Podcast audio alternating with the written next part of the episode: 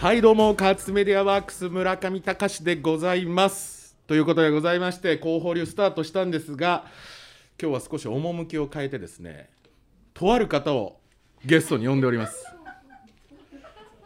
では早速そのとある方登場いただきましょう。とある方。どうも川上淳二でございます。いやーいつものねナビゲーターをしていただいてる川上さんに今日はゲストということでゲスト扱いしてないでしょ？いやいやゲスト扱いしてますよ今日だからちょっと声のトーン落とし気味でちょっとゲストっぽい喋り方落ち着いたトーンでなんか落ち着いた男を演じてますよねそうです。いやね今日は、えっと川上さんに来ていただいた理由っていうのがうん。書籍をなんと出されるとはい、そうなんです。書状作を出されるということでそうなんです。ありがとうございます。今日はちょっとそこを深掘りしちゃおうというところで、まあ、ゲストにお越しいただきましたはい。どういった書籍なのかというのをちょっとご説明いただけますでしょうか？はい。えーっと発売日は6月17日になるんですけど、えーっと日本能率協会さんから、えーっと10年後に生きる人脈の作り方っていう本を出させていただくことになりました。なるほどはい。あのもともとその僕5年前に、うん。まあ、そのまでずっとあのいろいろな会社のサラリーマンを、えー、と7社続けてきて、うん。で5年前にまあ独立して、えー、とこの間50歳を迎えたんですけど、まあ、そんな中で、まあ、たまたま50歳になったんでね振り返る機会もあってで、まあ、今ちょうどすごく自分なりには生き方働き方的にはねあのすごく自分らしくて、まあ、すごく幸せで満足してる生活を素晴らしいですね。にまあたどり着いたなって、うん。あの振り返った時に思ったんですよね。でそんな時にまあここまで来れたことは何だったんだろうと思った時に、うん。まあ、あの自分のことっていうよりもどっちかというともう人の出会いと人のつながりの中で、まあ、自分らしい生活にたどり着いたなっていうふうに思ったんですよね。うん。でまあ50歳だったからだったから、まああのまあ、すぐにね若い人たちにもねこのことを伝えたいだったりとかって思うようになるでしょ？なるほど。でそんな中でとにかく自分らしい生き方とか働き方にたどり着いてみんなまあ幸福感を感じるような、まあ、一番の自分の財産というか強みと財産みたいなもう人の出会いと人のつながりと人のこう縁、ううん。んまあ、それを人脈っていう言い方がどうなのかなとも思うんだけど、うん。まあ、とにかく人の縁だと思っていて、えー、とそれがまあ僕の武器でもあるから、まあ、それを大事にしどうすると大事にできるのかなだったりとかどうすれば自分に一番ふさわしい人たちと出会っていけるのかなみたいなものをえーちょっとまとめさせてもらったっていう本になってるっていう感じですね。なるほど。うん。まあ、ミドル世代40代50代うん。みたいなのがちょうどミドル世代っていうふうに僕呼んでるんだけど。なるほど。そうそうそう。じゃあ読んでもらいたい世代っていうのはそのミドル世代になりますか？うん、一番読んでもらえたのはやっぱうん。20代とか30代の人たち、うーん。あのやっぱり早々とね、うん。自分ら自分らしいその生き方とか自分の性格とか価値観、うん。で僕はこんな風に生きられたらすごい幸せだなと、まあ、例えばすごい社長になりたいとか、うん。世の中に影響力のある人物になりたいとか、まあ、逆を言えば、えー、と自然とか森を大切にして、うん。えー、と静かには生活をしていきたいだったりとか、うん。家族と共に家族を幸せにするような温かい人生を送りたいとかいろんな価値観があると思うんだけどそうですね。まあ、それを早々と見つけた方々はそれに向かっていくことが一番人生として幸せだから、まあそうですね。うん、そそれをなんか、えっと、実践できるために、えっと、どういう人と出会っていけばいいのかっていうのをうん。早めにやっといた方があ気づいて早めに始めた方が、うん。えっとまあ、50歳例えば僕50歳ですけど50歳になった時の、まあ、人生の幸せを感じる度合いだったりとか深度奥行きみたいなものは深くなるかなということで20代30代に、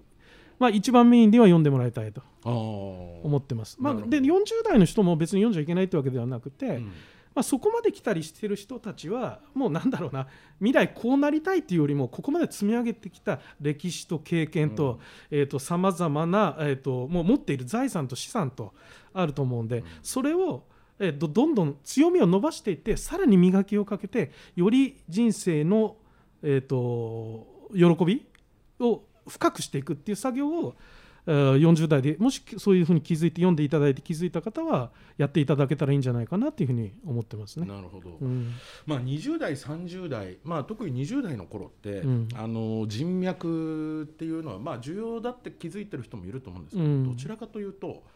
自分の力でやってやるみたいな、うんそうね。俺自分一人の力でうんみたいな、こう血気盛んな人も多い時期うじゃないですか、そういう人にも早く読んでもらいたいですかね。そうね。あのーなんだろうな、えっと、よくほら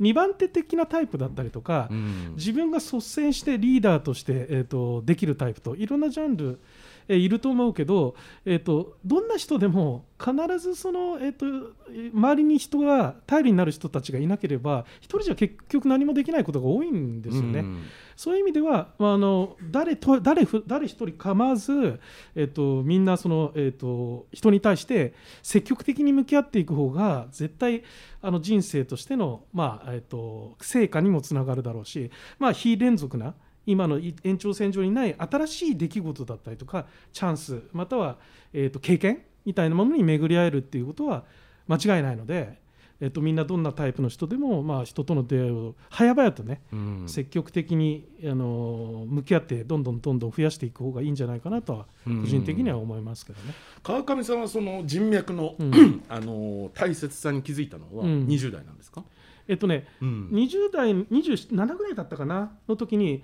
あ俺ってこの人人のなんだろうな出会いとか、えっと、友達の量みたいなのが自分を安心させたり、えっと、自分の自信になったりするものだっていうことに、まあ、気づくきあのきっかけがあったのね。うん。でどどんなどんなそれはねあの当時まだ SNS の時代ではなかったんで、うん。えー、とメールとかで、えー、といわゆるメールアドレスとかをさいっぱいこう名刺交換したりね、はいろんなメールじゃあ連絡先教えてよって言って。はいはいでメールアドレスをもらったら一応年に1回その、えー、と元旦に、えー、と当時グリーティングカードって呼ばれているようなものであとみんなに感謝の気持ち的にあと来年も1年間よろしくお願いしますっていうことを送る習慣を持ってたのね俺。でそれによって、まあ、必ず一度はさその友人知人になった人たちに対してと何かしらの連絡をしない人はいない状況になってるっていうなんかそういう形を作りたかったのもあったのね。うん。でそれをやってたらいつの間にかねメールアドレスがもう27歳ぐらいで2700ぐらいになっちゃってたんだよ。すごい数ですね。だそれって全然苦でもなかったんだけど、うん。でそれが自分にとって好きというか、えー好きなんだなというふうに、まあ、思ったのが、まあ、きっかけで、うん。えーそので30歳の時に、うんとまあ、僕もサラリーマンやっていたんで、30歳ぐらいになっておかげさまで僕もまあマネージャーとか、うん。いわゆる管理職みたいなポジションに就くようになった時に、うん。えー、といわゆる仕事の内容とかやることが、まあ、だいぶ変わってきて、うん。えっといろいろ成果を出すことだったりとか新しい提案を上司にするためにとか、会社のための貢献を新しい形で提案するためにとかっていう意味で、えっともうちょっと人脈違う人たちとの出会いみたいなのが必要だよねっていうのを自分でもざざっくり思っていたし同世代のその同じような目線の視座の人間たちと話すと、みんな同じこと言ってたのよね。あじゃあやっぱりみんなやっぱり新しいフィールドに上がっていくときにはやっぱ新しい人脈出会いえ人みたいなものが必要なんだなってみんな思ってるんだというのが、まあえっとタイミング的には30の時にそういう思いがあって、うん。できっかけとして、まあ、僕らはそれを形にすることができたんだけどそれを、えっとえっと、コミュニティの飲食店っていうのをあの西麻布十番にオープンさせてみんなでそういう場を作って人の出会いをどんどん作ってって人脈を広げるっていう活動にその時から入っていって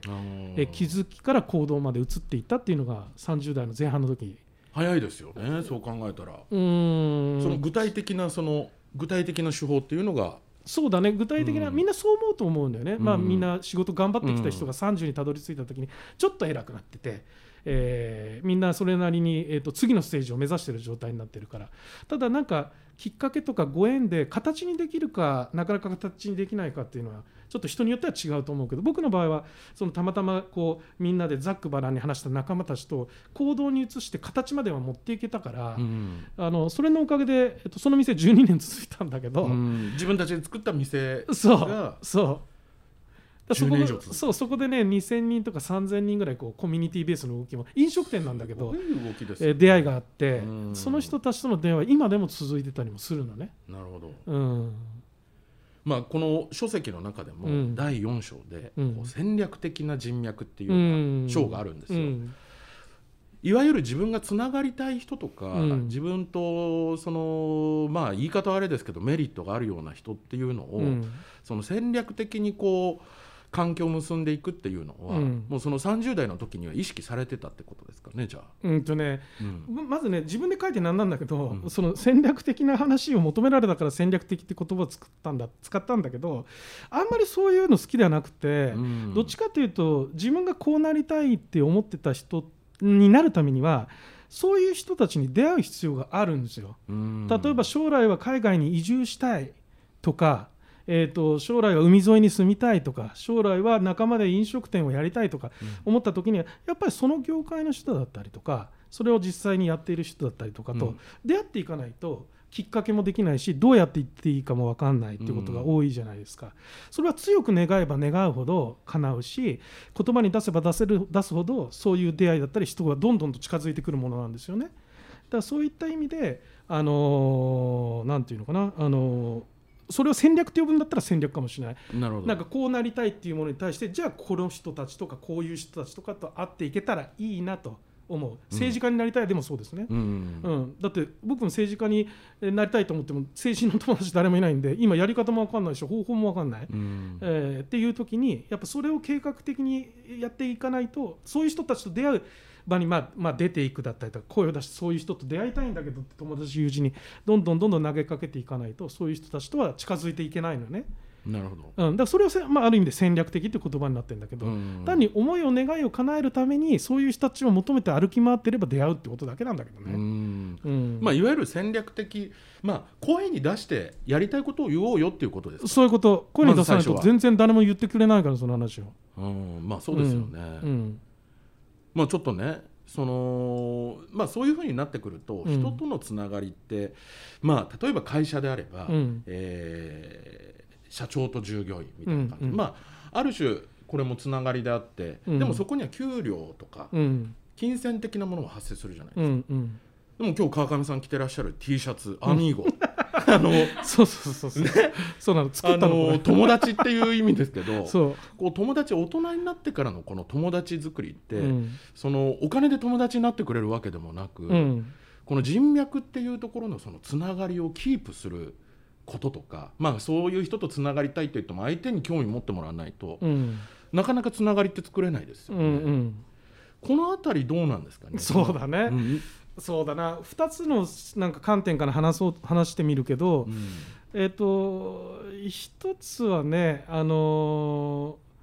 自分の経験上で言うとわり、かし遠慮しないで生きてきた方が人の付き合いってなんだろうな形式的なものからさらに下脱できるのよね。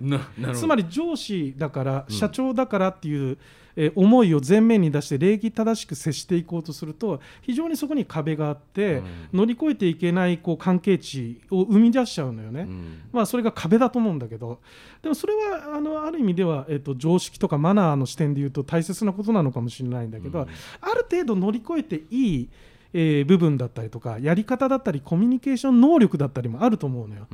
だからタメ語で話社長社員がタメ語で話す社長に向かってタメ語に話すやつとか例えばいるけどそれは憎めない関係だからより関係値が深い。めちゃくちゃうまい人いますよねいるじゃない。そういうの、うん、そういう人って仕事以外でも社長のちょっと来いよと呼ばれていてマジっすか？みたいな言い方をしてるけど一番実はそばにいたりする、うん、でもそういう関係までたどり着けると実は全くその仕事例えば辞めちゃったとか、うん、10年ぐらいその後音沙汰もなかったけどある日また何かしらの再会が起こった時に、えーと、全然また身近にぐんと近くで、うん、全く違う仕事と離れたところでまた新たな、えーと未来の思い出作りを一緒にやることが生まれやすい関係になれるのよね。だから俺はなんか言葉が正しいか分かんないけど人と会う時はもう遠慮しなくて裸で喋ること方が勝ちだと思ってるんだよ。なるほど。これポイントですね、うん、で、うん、プライドを持たないっていうことね。上の人は逆に、うん、プライドを持たなくて裸で あの本当に素直に話すことがシンプルに大事だったりする。なるほどなるほど、うん、でそれがまあえっ、ー、となんかエピソードから来た話で、もう一個はまあそれをこう継続的に持続させる方法論的な話でいうと、うん、まあ、まさに SNS ソーシャルメディア時代に入ったから、ね、多分村上さんとかもたくさん同じ思いしてると思うんだけど10年ぶりにこの間一緒にランチしたんだよねと、これ SNS のおかげでさあるきっかけでみたいな。例えば誕生日メッセージを送ったら、あのたまたまじゃあ今度とあまりは久しぶりにランチでもして情報交換でもしようよってなったからあった。でも10年間会ってなかったからちょっと心配だったけど終わった時にはやっぱり久しぶりに会っても全く時間帯巻き戻るねと。2人で言う感覚ありますよね。ありますよねだよね。そね。だそれはやっぱり SNS の凄さで宝だと思うのよね、いつでも時間をバックアップ巻き戻せるっていうのが、うん、だから今の時代はあんまりなんていうのかなね、仕事を一生懸命やってたり、えー、といろんなことをやってる人はちょっとなかなか同じ人とずっと付き合っていくことが難しい。うん。他の人にどんどん新しい出会いがあったりとかするから、でも10年後になっても、まあ、あのフランクに連絡が取れればあのいつでもその時間とか関係は巻き戻せるからそういう SNS 自体のなんか、えー、と醍醐味を、うん。えー、ともうしっかり自分の生活というかな、うん。えーコミュニケーションスタイルの中に組み込んじゃったらいいんじゃないかなって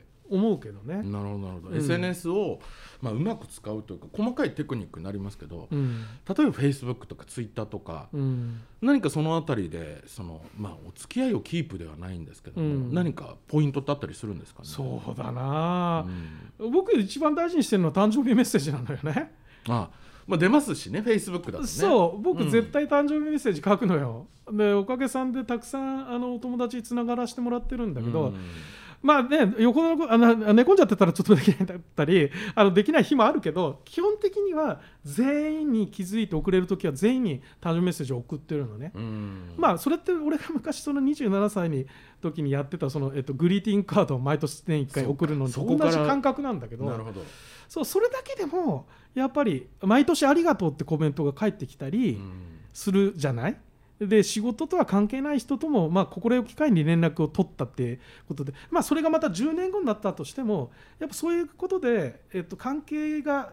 えっと、遮断されていない状態うんっていうのはこの SNS 時代の大事なことだと思っていてそういうことはなんていうのか地味だけど結構まめかも。なるほど SNS 解説したけど何か発信しなきゃいけないけど、うん。あのー大体空いちゃうじゃないですか、おうん。特に大人多いんですけど、うん。30代40代まあ40代以上になってくると、うん。そんな書くこともないし、うん。そんな発信もしないんですけど、うん。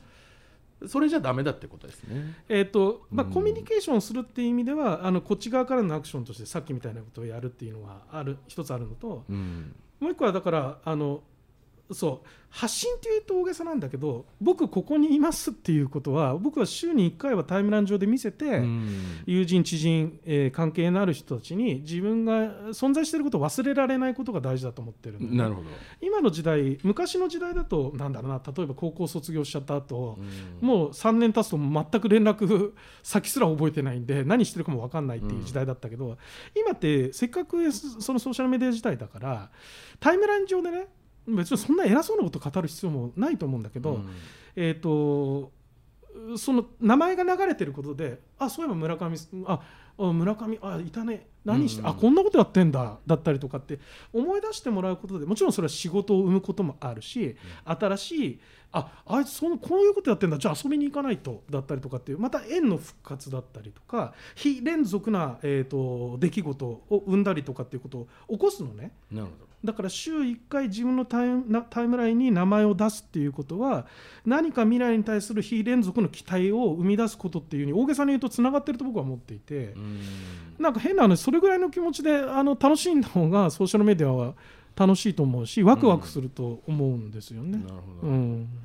非連続っていう話が、うん。まあ、この単単語がよく出てくるんですけど、うん。非連続をこう分かりやすく解説すると、うん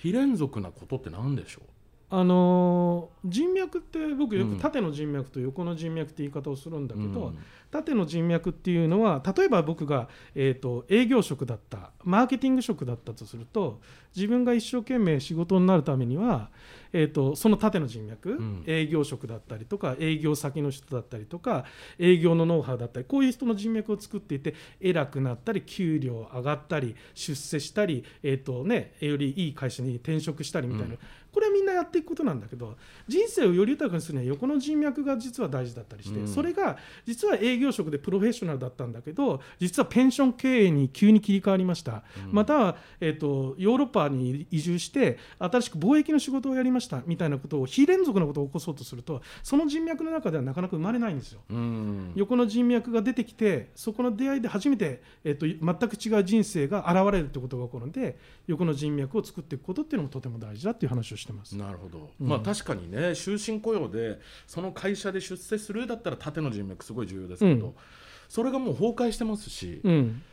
ましてはねこれから100年時代なんて言われてるとそうですよ。ね60歳が引退じゃないです未来が読めない時代ですよ。ローマ字4つですよ。ブーカですよ、出ましたね、うん。ブーカ。じゃあ V は何か言ってみましょうか、うん、それをやめましょう。そうですね。まあブーカでありずっと勉強し続けない時代になってるからさ、ブーカね。やっぱ横の人脈の大切さってより、あの重たくなってるんじゃないかなって僕は思うけどね、なるほど、うん、川上さんもうね今日もずっとねほんのこと100%で来ましたよ。これは完すごいね。全なねうん。完全な広報流として正しい番組になってます。あ本当に？すごく100%ね候補してもらってます。結構いい話だっあの。あよかっもうこってり来てます。たあよかった、ええ。じゃあ最後締めでね、うん、あの何パターンかあるんですけど川上さんじゃあ川上さんにとってうん、人脈とは、超ベタだねえ飾らないで残り言うと1分です。あねええ。飾らないで最も大切なことだと思う。えなる最も大切な仕事のキャリア、えー、と実力スキルまあいろんなものあるけど人生の中で。ほど、最も大切なことだともものだと思うよ。人の出会いと縁っていうのは、うん。うん。なるほど。うん飾らない言葉で終わらせても飾らない言葉で、うん。川上さん今幸せですか？幸せです。みんなも自分らしい幸せをね、えー見つけてもらえればなと思います。全く違う人から俺の生活なんて全然幸せじゃないと思う人もいっぱいいると思うけどそれでいいんですよ、なるほど、うん、自分がたどり着いた幸せだと思える場所にたどり着いてほしいっていうだけ。です、ということでね、うん。いや今日は素晴らしい、えー、処女作の PR をしていただきました、はい、では締めましょう、はい。えー本日のゲストは10年後に生きる人脈の作り方著者の川上淳二さんでした。はい、どうもありがとうございました。ありがとうございました